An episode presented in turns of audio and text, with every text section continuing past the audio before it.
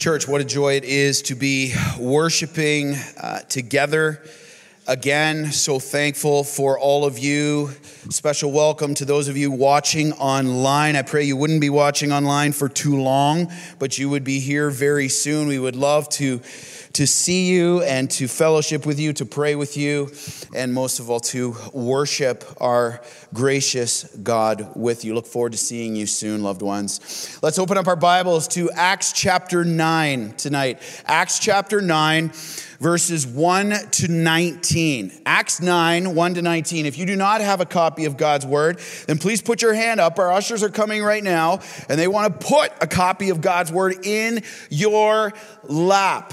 Acts 9, 1 to 19. And on those Bibles that are being handed out, turn to page 535, 535, and you will find our text for tonight. Well, here we are heading into our next message in the series through verse by verse, line by line, through the book of Acts. The series through Acts, chapters 8 to 12, part two in our three year series entitled Strong and Courageous in Witness. And the title of tonight's message is I Am Jesus. I am Jesus. Okay, question Question, hope, love you. Eyes up, question. What's impossible for Jesus? Say it. Nothing. Oh, wait, hold on. What's impossible for Jesus? Nothing. Nothing. And if you don't believe us, just look at Luke 1 37. You'll see that nothing is impossible with God. All right, now let's drill down. Think about that. When it comes to our witness, that is, when it comes to testifying to the person and work of Jesus Christ, so that others may live, the question that must drive our confidence is this not what's impossible for Jesus, but who's impossible for Jesus. Okay, we're gonna play this again, see if we catch on. Who's impossible for Jesus? No. Uh, Okay, all right, let's get the sleep out of our eyes. Here we go. Who's impossible for Jesus? No, no one's impossible for Jesus to not save, to not transform that life, to not redeem that life, to not forgive that life. The answer is no one. That's good theology right there. Amen? That's good theology. And when it comes to your witness, here's the penetrating question. Ready? Has your heart caught up with your theology?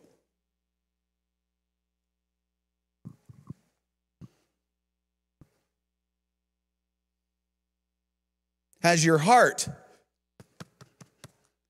caught up with your theology? We can say nothing, nothing's impossible. No one is impossible for Jesus. You believe, does your witness show that? Why do we back down in fear? Why do we say, well, well it won't be that person? I've witnessed to that person again and again. And I just, they're not. Really? Really? That person seems too hard. That person seems too angry, hostile against the church. What? Has your heart caught up with your theology? I think you see the problem we face every, every day. See if we catch on to this one. The problem is, you say it louder unbelief. Unbelief is a beast in our lives. Unbelief. We look around today, we see the people that God's put around us hardened, angry, deceived, hostile, indifferent, maybe unresponsive to past times you've tried to share the gospel with them. And here's what happens very quickly in our unbelief we doubt the lordship and grace of Jesus to save and transform the life.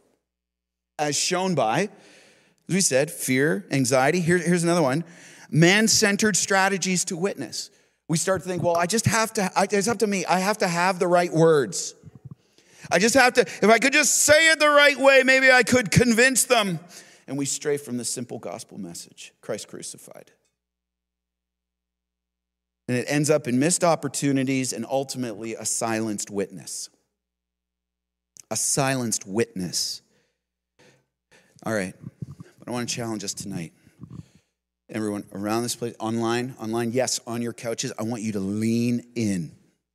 Lean in tonight Get your pens ready, get your Bibles open. lean in because right here in this text, Jesus is stirring us up by way of remembrance.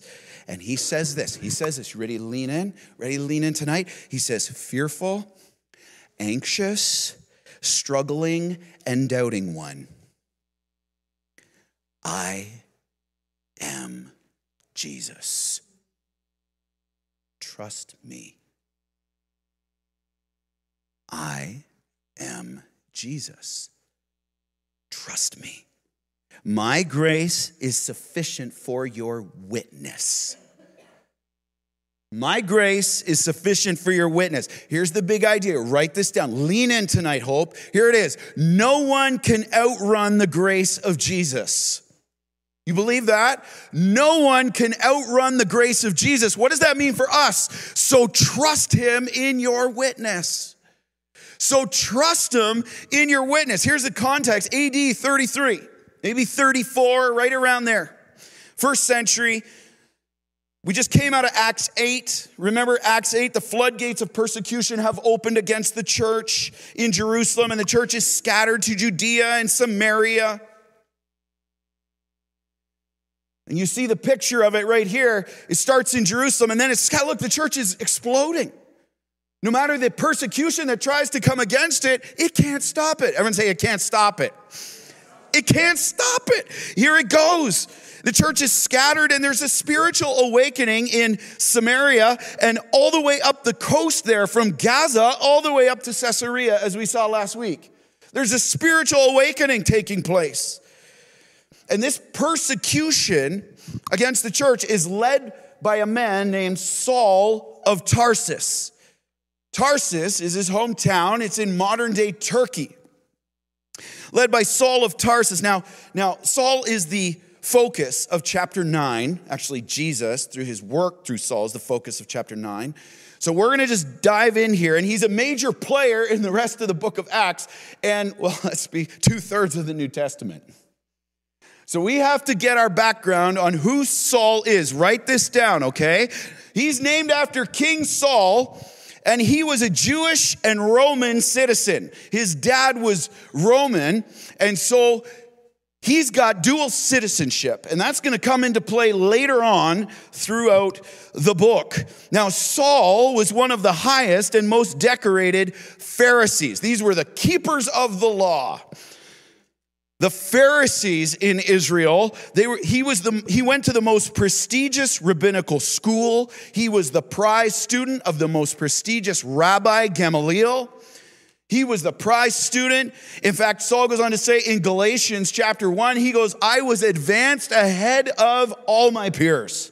Saul was leaving everybody in the dust in terms of his loyalty to rabbinical law which he claimed and the rabbis claimed was Old Testament law, but really they had twisted it and turned it into legalism by adding a whole bunch of man made rules so they could control the people of Israel. Legalism. But oh, Saul was ahead of them all. He was zealous for God. He was zealous to uphold the law. And what that meant is he was out to single handedly destroy any and all opposition to the law. He's out to destroy it. As such, the message of grace comes, the gospel comes, and what does Saul become? He becomes the greatest hater and persecutor of the church. The greatest hater and persecutor of the church. Saul had the hardest heart. It wasn't like Saul had heard, hadn't heard the gospel before. Saul had heard the gospel. Remember, if you go back to chapter 7, here's Stephen preaching the gospel, and Saul's holding the coat check while people are stoning him. He's heard the gospel many times already. And he seems so unresponsive, the hardest heart. In fact, when he goes on to tell more of his testimony in Acts 26, verse 11, he says he was a raging fury against the church. To say you were a Christian against Saul is a marker for death. He was a raging fury against the church, and the church, he was obsessed in destroying it. He was obsessed. So, if we could sum up Saul of Tarsus, Saul is the least likely candidate for conversion. Can we all agree on that? I mean, you think you got people around you that are like, you know, a little bit, maybe a little soft to the gospel. Maybe Saul of Tarsus. How do they measure up there with him? He was the least likely candidate. Who is that for you? When you think of that person in your workplace or your neighborhood or on your sports team or in your school class, who seems to be the hardest heart for the gospel? Who's that around you? Just write that name down and then take it to the Lord again and again and again this week. And watch what he does. Just watch what he does. And today, here in Acts 9, we bear witness to one of the most incredible and greatest conversion stories in all of history. Every conversion to Jesus Christ is a miracle. But this one holds special significance, and for a number of reasons. In fact, Luke wants us to get this so much, he mentions it three times in the book of Acts. Here in Acts 9, and then again in Acts 22, and then again in Acts 26. Each one fills in the details a little more. And from this, we see two essential truths of Jesus. Two essential truths of Jesus we must believe if we are to trust him in our witness, knowing that no one can outrun his grace. Ready to go? Let's dive in. Saul of Tarsus, Acts chapter 9. Let's stand to honor the authority of God's word. We will read Acts chapter 9, and we're going to go verses 1 to 9 page 535 in those blue Bibles we handed out. The conversion of Saul. Let's read together, nice and loud, loved ones. But Saul, still breathing threats and murder against the disciples of the Lord, he went to the high priest and asked him for letters to the synagogues at Damascus, so that if he found any belonging to the way, men or women, he might bring them bound to Jerusalem. Now, as he went on his way, he approached Damascus, and suddenly a light from heaven shone around him. And falling to the ground, he heard a voice saying to him, Saul, Saul, why are you persecuting me? And he said, Who are you, Lord? And he said, I am Jesus, who you are persecuting, but rise and enter the city, and you will be told what you are to do. The men who were traveling with him stood speechless, hearing the voice, but seeing no one. Saul rose from the ground, and although his eyes were opened, he saw nothing. So they led him by the hand and brought him into Damascus. And for three days he was without sight and neither ate nor drank. Awesome, by the way. Can we just say awesome? Hear the word of the Lord. All God's people said, Amen. You may be seated. Let's go. Let's go. First thing we see right here we must trust Jesus in our witness. First thing right here for his unstoppable pursuit. We must trust Jesus in our witness for his unstoppable pursuit. Here's the truth, loved ones. but Take this to the bank. No heart is too far gone for God's grace. No heart is too far gone for God's grace. But here's the question facing us Will you trust in the pursuit of Jesus? Will you trust in the pursuit of Jesus? You saw in verses 1 to 2, as the church continues to grow, so does Saul's hatred for it. The church grows exponentially. Saul's hatred and obsession and rage against the church grows exponentially. He says, notice the text. It says, Saul is still breathing threats. Everyone take a deep breath in and out. Here's Saul's breath hatred, murder, ravage, havoc. He hates it. He's breathing out threats. He's obsessed and murder. So much so, did you see the text? Saul just doesn't want to destroy the church in Jerusalem. That's not enough for him. He's been doing his best to do that, but he wants to go way beyond Jerusalem too. So he goes to the high priest, notice the text, in Jerusalem, and he gets him to write letters to the synagogues in Damascus. Now, these so called letters, these are basically arrest warrants that the high priest is going to give Saul permission. Notice the text. What's he doing? to bind up and arrest Christians. Those, notice the text, belonging to the way, verse 2, belonging to the way. Now, notice the way has a capital W. W. Do you know why? Because it's a name. There's one who said, I am the way, the truth, and the life, and no one comes to the Father but through me. Who said that? Jesus. Belonging to the way of Christ, belonging to the way of salvation, the gospel, the Christian life. And Saul has permission now to bring them back to Jerusalem for jail time and ultimately for their murder. And so let's get an idea of our context. Let's put up that picture of Damascus. So here he is in Jerusalem, and he's going all the way up to Damascus on the top right of your screen.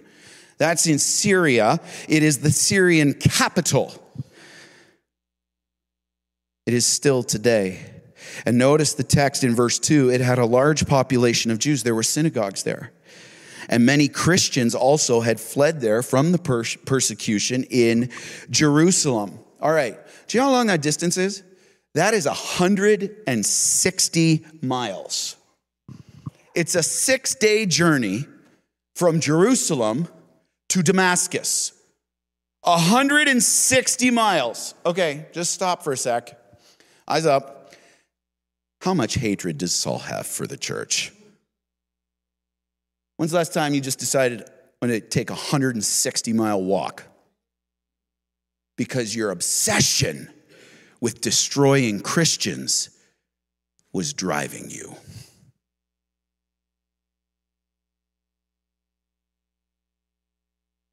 How much does Saul hate the church? And notice verses 3 to 9 on the road to Damascus.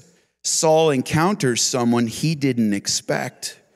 He encounters Jesus. We need to be clear on something. You'll see it on the screen. Write this down. Saul was pursuing Christians, but Jesus was pursuing Saul.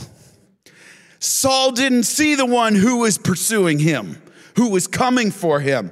Saul thought he had the edge. Uh uh-uh. uh Jesus is pursuing Saul while Saul is pursuing Christians. And this pursuit, let's just call it what it is it's a mismatch.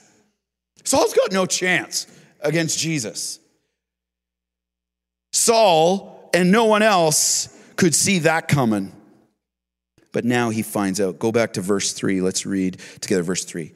Now, as he went on his way, he approached Damascus, and suddenly, look at the text, look at the text.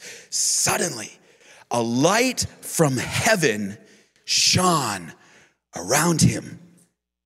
He is surrounded. The light of heaven flashed around him. It is the vision of God's glory, specifically the vision of Jesus in his resurrected glory. And in fact, Acts 26 13 Saul goes on to tell us that it was noon when this happened. Where's the sun in the sky when it's noon? Is it the highest place and the brightest place? And he goes on to say it was brighter than the sun. The, just, oh, just stop for a second. The glory of Jesus, brighter than the sun.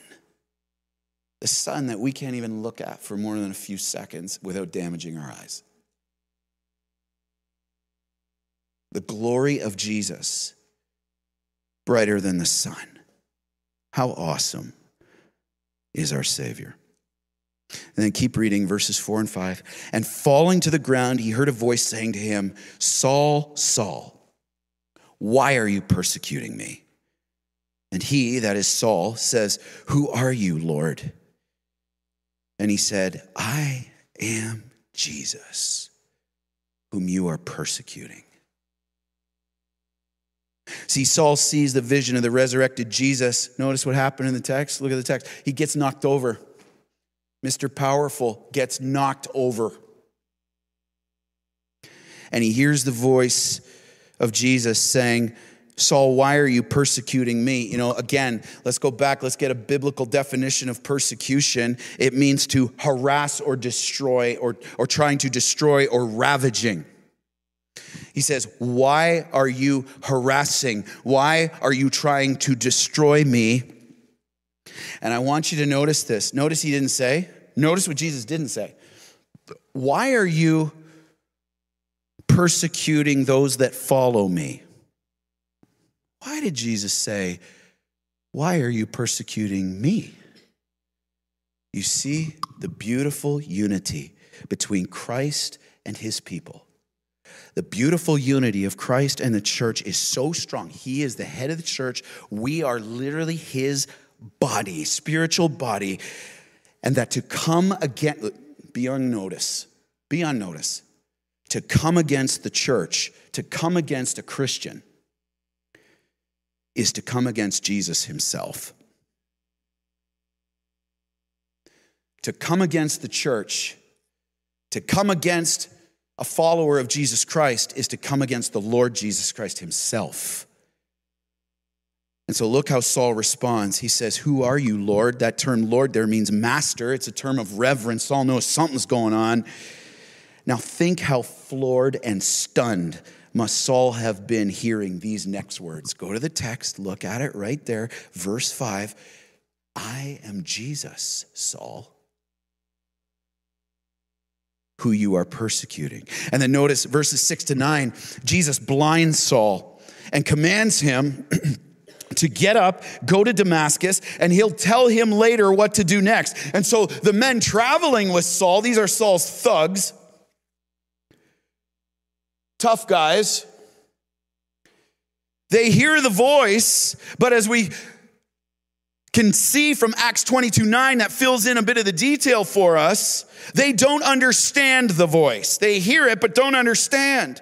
They don't see Jesus. And so now all they know is they're now needing to take the most feared persecutor of the church and lead him by hand into Damascus to the house of Judas, where for three days he couldn't see, notice the text, and he fasted and prayed. No doubt these three days are a God given time of reflection as his entire life and purpose was just turned upside down. Take some reflection time, Saul. So live in the text. Don't miss this. In a moment. In a moment. The most unstoppable, feared Pharisee, most feared persecutor of the church, the top of the class, all the knowledge, all the skills, who thought as one commentator said, he would be entering Damascus in arrogance, hatred, and opposition to Jesus, was led into it instead humbled, blind, and captive to the very Christ he opposed.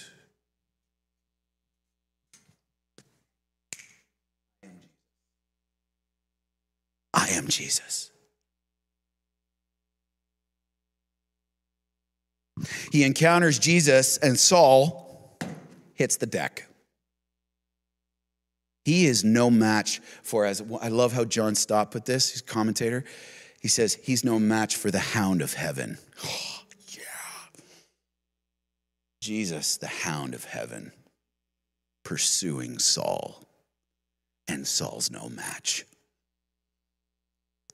And today, Jesus Christ, by his grace, is still pursuing, and he can't be stopped. Amen? The heart may be hard, the pride may be great, the hatred may run deep.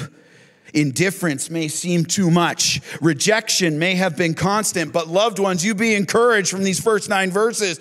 That person, that heart is no match for the hound of heaven. See it on the screen. This is so beautiful. One commentator, Tony Merida, said it this way The good news of the gospel is that God pursues sinners. Oh, the good news of the gospel is that God pursues sinners. He cannot be stopped. What grace! What grace! No heart is too far gone for God's grace. But here, loved ones, Heart check time. Will you trust in the pursuit of Jesus? Who is that person that you're tempted to think is too far gone? Who are they? Did you write them down earlier? Write them down now if you didn't. Who is that person you think is too far gone? Maybe you're here and you've never trusted in Jesus Christ as your personal Savior. And maybe you think you're too far gone. Maybe you think, I've done so much in my past, I could never be forgiven.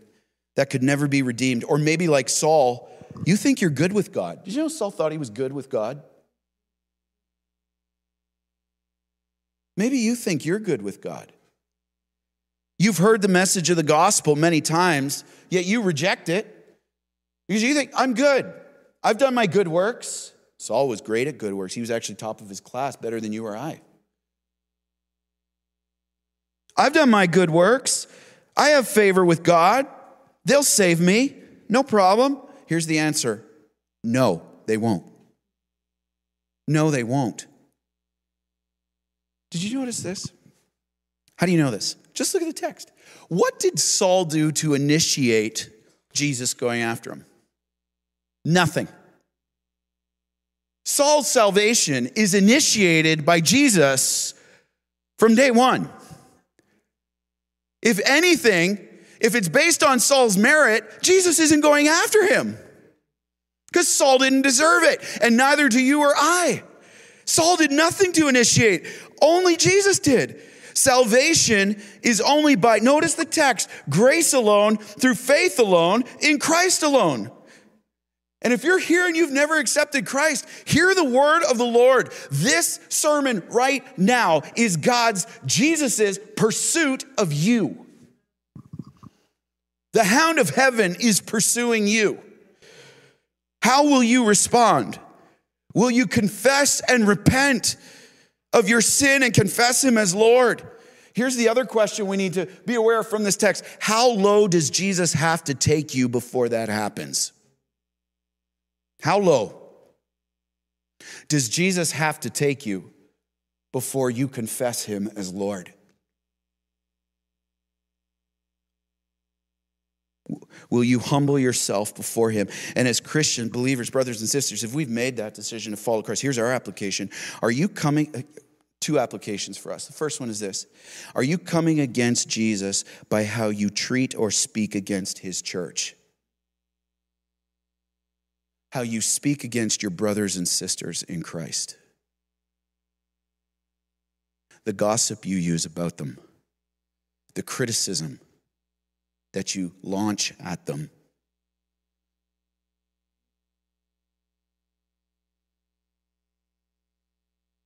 The negativity, the cynicism. Is that you? It's against the Lord, and He isn't pleased.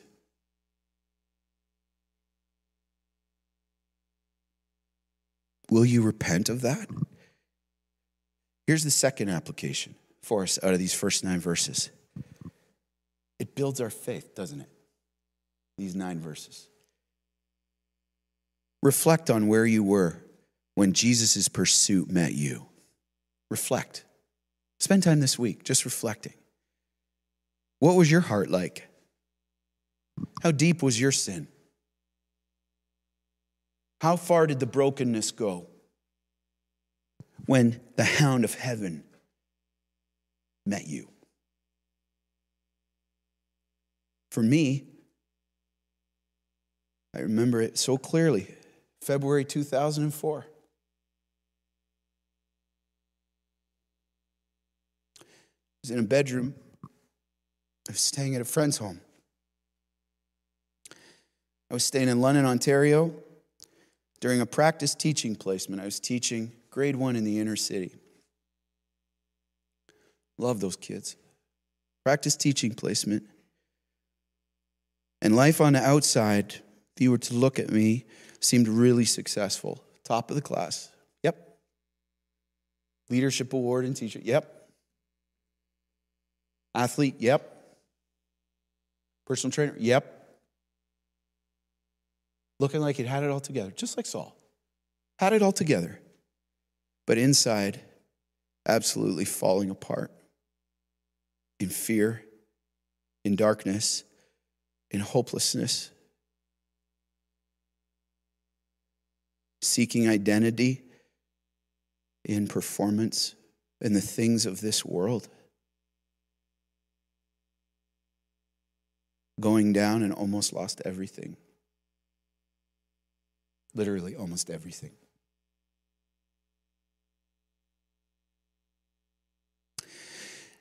And Jesus. Jesus brought me low and prostrated on that floor in that bedroom. And I cried out to him and I said, uh, I don't know if there's anything you can use my life for anymore. I don't know.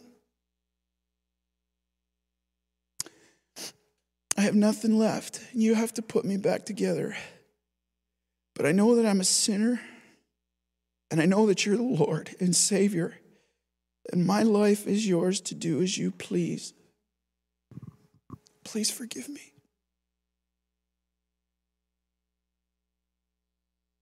I have nothing left, Lord, but it's yours. And in that moment, loved ones, tears of joy just poured. And tears of brokenness at the love of Christ. Just it was overwhelming. And in this past year, I was able to, we visited London. We're both originally from there, my wife and I. And I was able to take my boys into that very room, to that very place on the floor. And we knelt down and we prayed. We thank God for his mercy and grace, his pursuing grace. I said, guys, none of you would have been here because Natalie wouldn't have married me like that. I, I, said uh, she wouldn't have even come 20 yards from me.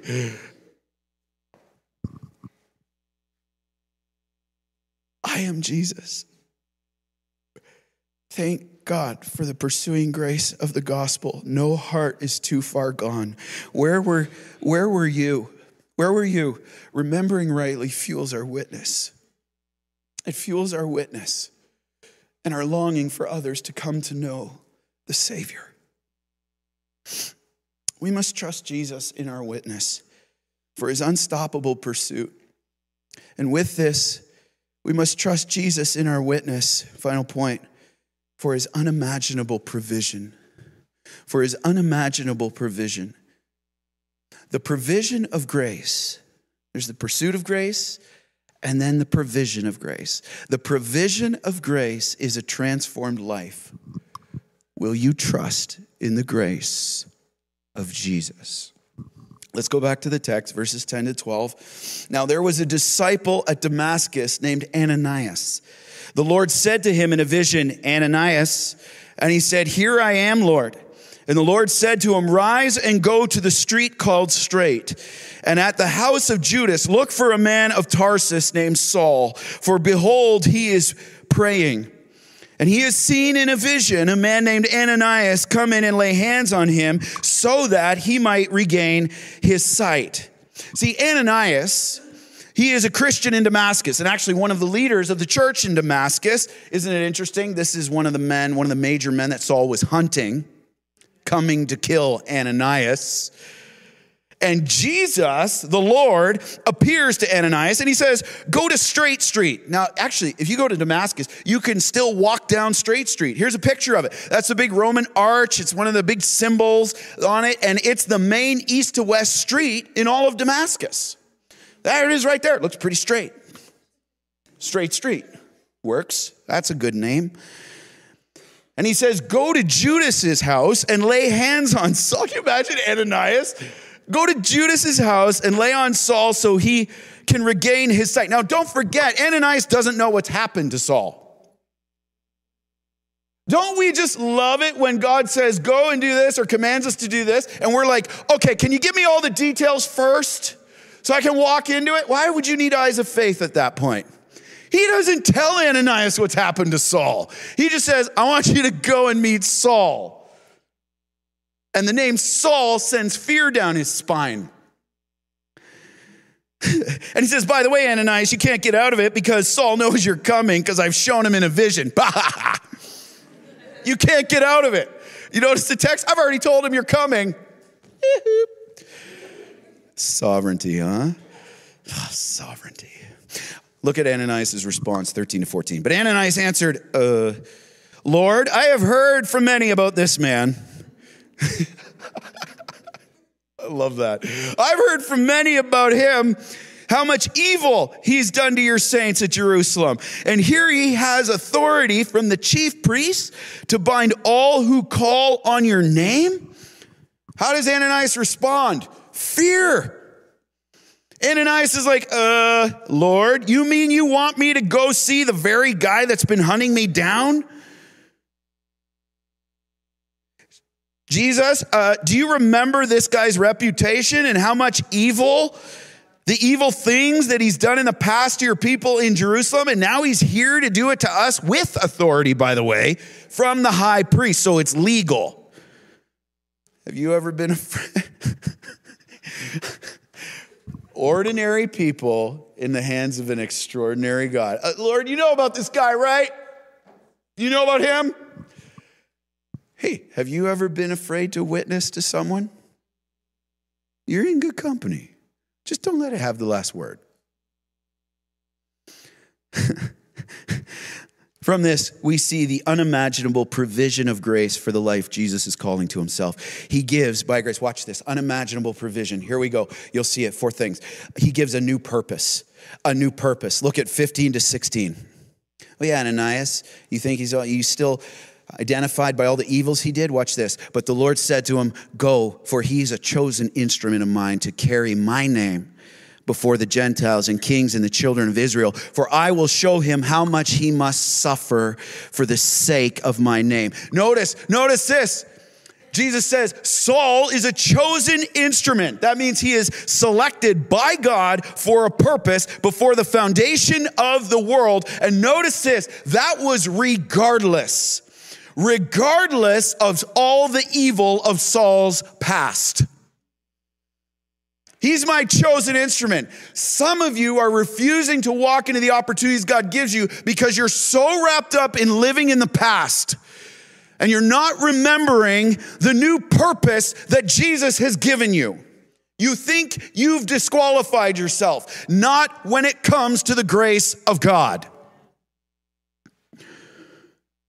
He gives Saul a new purpose despite what's happened in the past. The hater, the persecutor was now the very instrument to carry, verse 15, Christ's name. That means to preach Jesus' name, to preach the gospel to the Gentiles, kings, and Jews, which we will see that he did amidst much suffering, but seeing Jesus receive much glory. And maybe you're going through a season of suffering right now.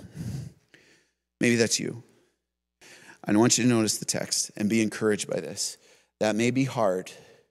That may be hard, but suffering is part of the Christian life. He must, he must suffer for my sake, for the name of Christ. But Jesus will care for us. This is awesome. And this is, this is the man who, under the inspiration of the Spirit, went on to write two thirds of the New Testament. This guy. That's awesome. See, you'll see it on the screen, write it down. Jesus transformed Saul's purpose from persecution to proclamation. That's awesome. Saul's purpose before was one MO I'm coming to destroy the church. Now Jesus is like, oh, yeah? How about this purpose? Now you're going to proclaim the very one you were persecuting. Boom. I am Jesus. See, here's what we have to see from this beautiful encounter. You'll put it on the screen right here. Jesus doesn't save you because you're worthy, He saves you because He's gracious.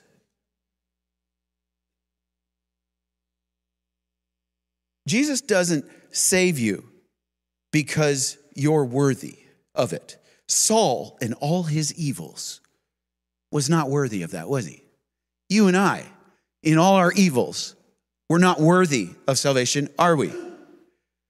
But he saves us because he's gracious. He gives us what we don't deserve. And believers, brothers and sisters, maybe you're still living in and dwelling on the evils of your past and you're fearful to step into the new purpose Christ has given you to declare his name. And the devil chirps. Doesn't the devil love to chirp? He's been chirping, he chirps to me for so much, so much. I remember from where the Lord brought me from and how when he called me from John 21, he says, Do you love me? You're going to feed my sheep. I had no idea what was in store. We had no idea, babe. We had no idea. And man, the devil, you think you have any credibility? You think anyone will listen to you? You think you can lead anyone? Look at your past life. You are a mess. You have like zilch credibility. You think God is going to use you for his glory? You think he can redeem that? You're a mess. And you know what? Because of our new purpose in Christ, when the pursuing and providing grace of Christ comes into our lives through repentance and faith, you look at him and say, Yeah, devil, yeah, devil, I'm a mess, but isn't it amazing what grace does? In your face, devil. Isn't it amazing what grace does? You see it on the screen. Your past cannot derail God's purpose. Your past cannot derail God's purpose. He can redeem the years the locusts have eaten. Your past cannot derail God's purpose. Next one, next one. So he gives us a new purpose, but look at the unimaginable provision of grace. He gives us a new family, a new family. Look at verse 17. So Ananias departed and he entered the house and laying his hands on him, he said, No, what was this like? I would love to be a fly on the wall in this room. He says, Brother Saul, the Lord Jesus, who appeared to you on the road by which you came, has sent me so that you may regain your sight and be filled with the Holy Spirit. See, Ananias comes to the house, he sees Saul, he lays hands on him, and the first thing he says, the first thing Saul hears from a Christian is not rejection, it's not bitterness, it's not unforgiveness. It's not, okay, now's my chance to really give him a piece of my mind about what he's been doing and my friends and my family. It's not that. What's the first thing he hears out of a Christian's mouth? Brother Saul. Brother Saul. The term there, brother, means a sibling. A sibling in God's family, one who has been adopted by God not the black sheep of the family. There's no black sheep in God's family, but it's full of affection. Full of affection. No longer is it enemy Saul, no longer is it hater Saul, but brother Saul by the saving grace of Jesus, adopted by God into the family of God, no longer separated from God, but his very child, forgiven, justified, declared righteous, eternally secure, loved unconditionally, and has full inheritance rights of the Father and eternal life. Look at the unimaginable provision of grace right there. What that loaded term, brother Saul, means. And also, did you notice the other example of gospel power and grace provision in this text? Verse 17 Ananias' forgiveness, his ability to forgive Saul and not hold a grudge. You think it's natural, or you think you can white knuckle this type of love and affection for another when towards a person who was literally coming, marching 160 miles to kill you? Look at the providing grace of God. That brings us to an application for this. Who do you need to extend that to today? The forgiveness, that affection, and stop holding bitterness and unforgiveness towards them. Your brother or sister in Christ. Look around you. Look around this room right now. This is a snapshot of your family. This is your family. Family is to live this way through the gospel. We don't cancel each other out. We don't gossip about each other. We don't bail out when things aren't convenient anymore. We don't believe the worst about one another. We don't go around snitching. Oh, what's that like? And what do you do there? What do you do? It's not what family does. Brother Saul, extend forgiveness. Here's your family. Oh, Who do you need to give that to today? Extend it to. Unimaginable provision, new purpose, new family. Here's, here's what else this means new power. Grace just keeps going on, grace upon grace, new power. So Ananias departed and entered the house 17, and laying his hands on him, he said, Brother Saul, the Lord Jesus, who appeared to you on the road by which you came, has sent me so that you may regain your sight and be filled. Look at this filled with the Holy Spirit. 18. And immediately something like scales fell from his eyes, and he regained his sight. See, Ananias lays his hands on Saul. He's filled with the Holy Spirit. He's filled with God Himself, the guarantee of His salvation, who is given us to empower us, to empower Saul right here for Christ's service. Through what? How does the Holy Spirit empower us? Intimacy with God, power from God, comfort of God, peace with God, joy of God, hope of God, with the illumination from God to understand His word, to know the truth that sets people free. God brings Saul out of the darkness and into the light. The scales get peeled. There's the sign. The scales come off. You know what that means when something like scales fell? Actually, the term in the Greek actually means to husk something away, husking something away, like fish scales coming off the eye. And physical sight is restored. It's the picture, the physical picture of the spiritual sight Saul is given for the very first time to know and declare the truth of God. That no training, in any rabbinical school could give him this only the grace of Jesus. He was blind in his sin, but now he sees unimaginable provision of grace to know the truth, to expose the lies, to know light from darkness. Oh, it's all great new power. Lastly, is this new identity. New identity. Oh, just keep saying, are you just, are you just, just let the grace of God wash over you. If you are a follower of Jesus Christ, this is true for you. And if you're not a follower of Christ, this can be true for you by the end of today. Today, despite what's gone on, Look at, look at, look at 18, 19. Hang with me. Here we go. And immediately something like scales fell from his eyes. He regained his sight. Then he rose and was baptized. And taking food, he was strengthened. Notice the first thing Saul does after his salvation. Did you catch it in the text? What's the first thing Saul does? He gets baptized, even before his next meal. He's that passionate to obey Jesus. I'm forsaking an empty stomach to get baptized. That's amazing. Have you been baptized yet? Why are you waiting? If you're saved in Jesus Christ, why are you waiting? It's just not there. You don't see it anywhere in the Bible. To wait. Why are you waiting? Loved ones, next baptism service coming up by God's grace. Why do you wait? Here's Saul. He steps up, he gets baptized.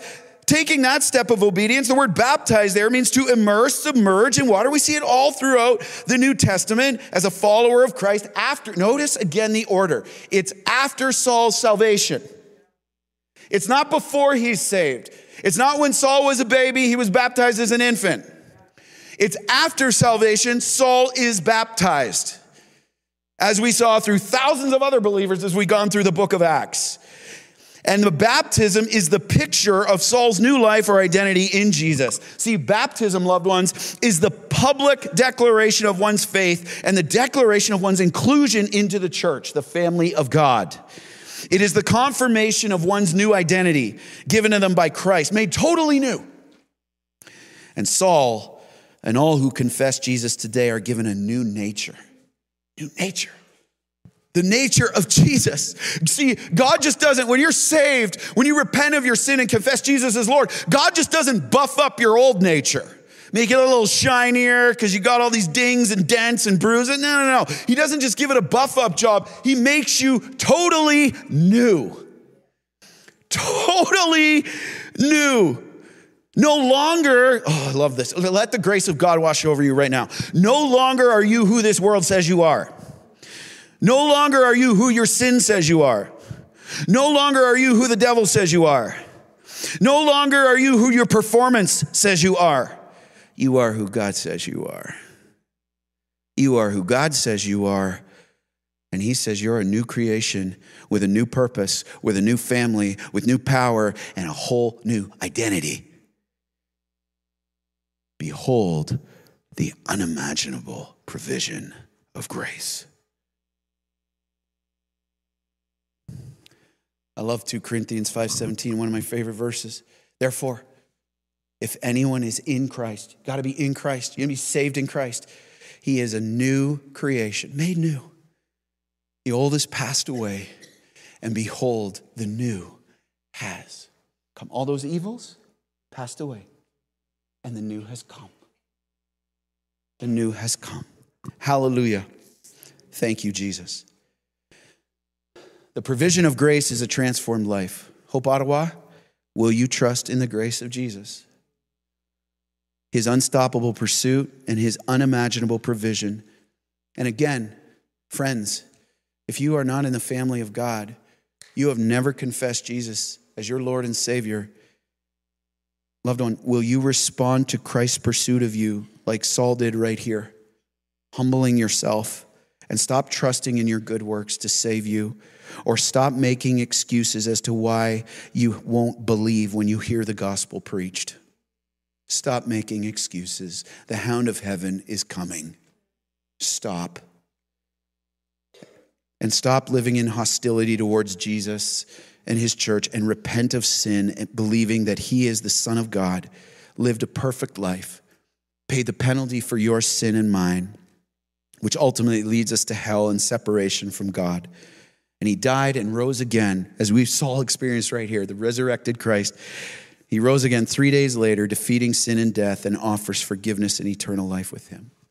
Will you reject him or receive him? Those are your only two options reject or receive. There's no middle ground. And, brothers and sisters, has the amazing grace of Jesus led you to the praise of Jesus? Are you regularly thinking, hey, Jess, can you put the screen back up, the four points, sub points there?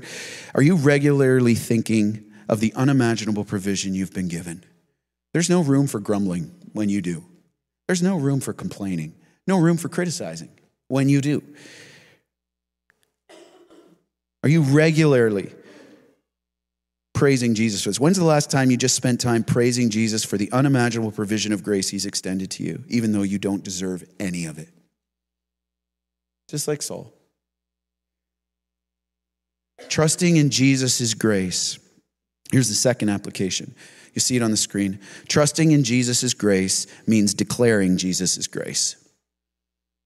Do you want to see others around you, loved ones, coworkers, kids, family, classmates, team members, experience this same provision of grace? Do you have compassion on those around you who are longing for this but don't know the Savior? Who has Jesus in his sovereignty put around you to declare this to? And will you be strong and courageous in your witness, knowing that no one can outrun the grace of Jesus? Let's pray.